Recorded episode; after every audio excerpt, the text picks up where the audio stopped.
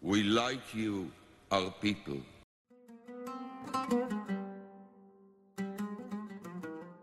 Sono Matteo e oggi parliamo degli accordi di Oslo.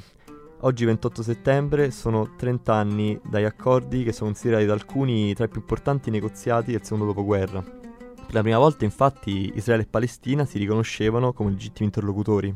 Il 28 settembre del 1995, con la firma dei cosiddetti accordi di Oslo II, arrivava al culmine questo processo che avrebbe dovuto mettere fine al conflitto israeliano e palestinese, che durava più di 40 anni. Non è stato così, ma quel tentativo ha comunque lasciato una traccia nella storia recente di entrambi i popoli. Israele occupava militarmente la Cisgiordania e la striscia di Gaza dalla fine della guerra dei sei giorni, cioè dal 1967. Fra l'87 e il 91, dopo più di vent'anni di occupazione israeliana, i palestinesi furono impegnati in una serie di rivolte popolari, le famose intifada, cioè rivolta in arabo. L'occupazione era diventata molto impopolare anche agli occhi dell'opinione pubblica israeliana, che infatti premeva per un disimpegno militare e per la pace. Il processo per arrivare a questi accordi fu particolarmente complesso.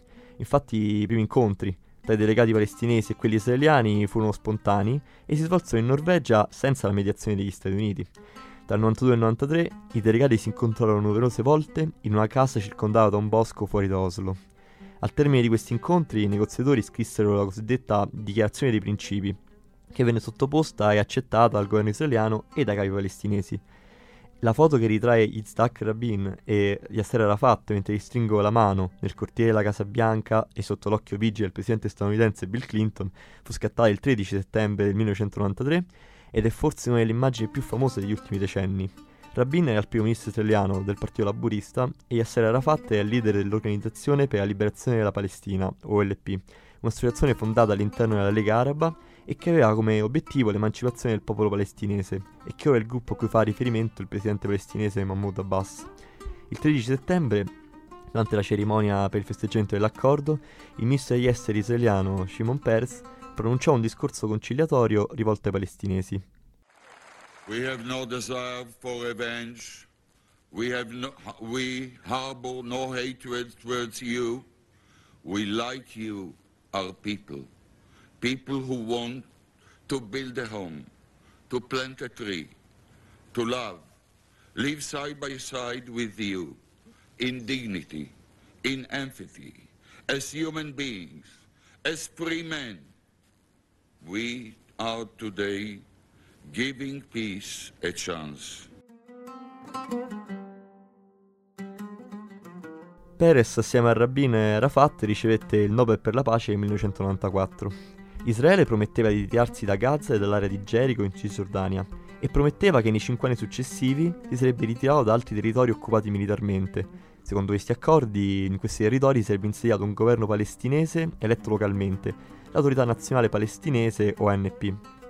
Oslo eliminò dunque dal tavolo delle trattative, almeno per un periodo, quelle che erano viste come soluzioni tra virgolette massimaliste, ma si basava su una forma di compromesso, cioè la soluzione dei due stati per due popoli.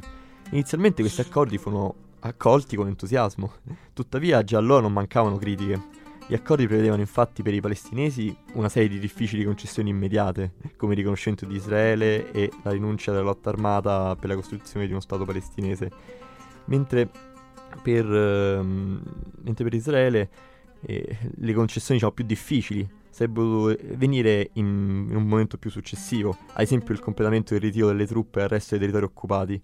Inoltre, soprattutto la cosa più grave è che quasi tutte le questioni più complesse non furono discusse durante questi negoziati e vennero invece rimandati alle riunioni successive, dallo status giuridico di Gerusalemme Est al destino delle colonie israeliane, dal diritto per il ritorno dei profughi palestinesi alla questione della sovranità della Palestina.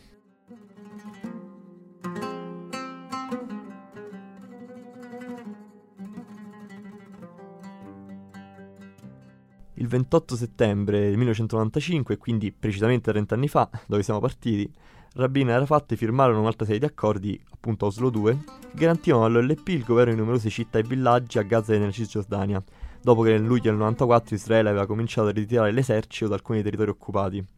L'accordo che avrebbe dovuto garantire ai palestinesi una forma di autogoverno rappresentò invece l'inizio della parabola del processo di pace. Lo scetticismo nei confronti degli accordi stava infatti già crescendo da entrambe le parti. L'area della West Bank fu divisa in tre zone e fu diverso il grado di autonomia dell'NP nelle varie zone, mentre le aree sotto il controllo palestinese di fatto verranno ridotte sempre di più a enclavi isolate da mura e checkpoint militari. Israele non fermò infatti l'espropriazione di terreni e la costruzione di nuovi insediamenti in Cisgiordania, causando frustrazione tra i palestinesi.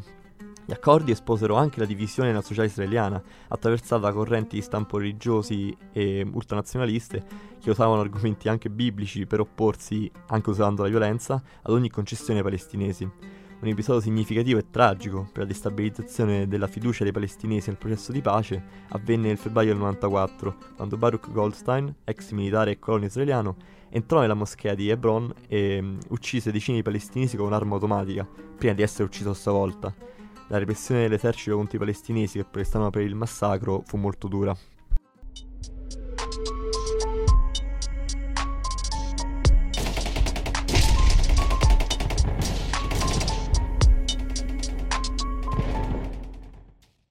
Da una parte la NP divenne sempre di più una burocrazia che agiva in maniera autoritaria, mentre le condizioni economiche della popolazione palestinese peggioravano sempre di più, aggravate dalle politiche israeliane di isolamento dei territori palestinesi in risposta agli attentati dei gruppi armati, aumentando così la disoccupazione e la povertà.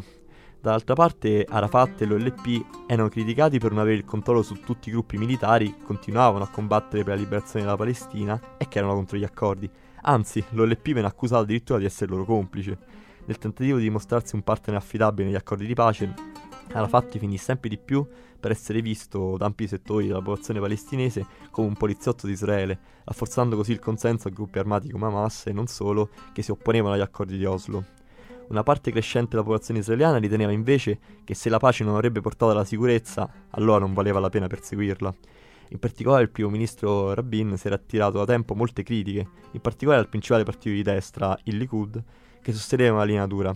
Il 4 novembre 1995 Rabin tenne un comizio in piazza a Tel Aviv, in cui parlò in modo generico del progetto di pace. Quel giorno Yigal Amir, un colono ebreo e studente di studi religiosi, nascosto tra la folla, sparò a Rabin due colpi di pistola, uccidendolo. Secondo alcuni, fu la sua morte violenta a interrompere definitivamente il processo di pace. Nel 1996 il Likud vinse le elezioni e Benjamin Netanyahu, ancora oggi al potere, divenne il primo ministro a capo di una coalizione di destra nazionalista e religiosa. Netanyahu aveva più volte definito pubblicamente gli accordi di Oslo un errore e durante i suoi governi ha portato avanti aperte violazioni di questi accordi. Trattandosi di accordi tra singoli governi, quindi fuori dalla giurisdizione dell'ONU, questo non aveva i mezzi diplomatici per farli rispettare. Gli Stati Uniti non fecero poi pressioni in questo senso, sebbene avessero spinto per il successo del processo di pace negli anni precedenti.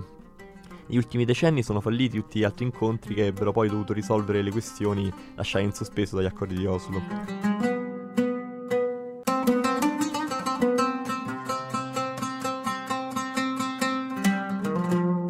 Secondo diversi commentatori, lo sbilanciamento di potere tra Israele e l'OLP avrebbe posto le premesse da subito per il fallimento del processo di pace. E del resto, la politica coloniale di Israele non si è mai fermata. Lo scorso giugno, infatti, l'ultimo governo guidato sempre da Netanyahu ha annunciato la costruzione di 5.700 nuove case per coloni in Cisgiordania.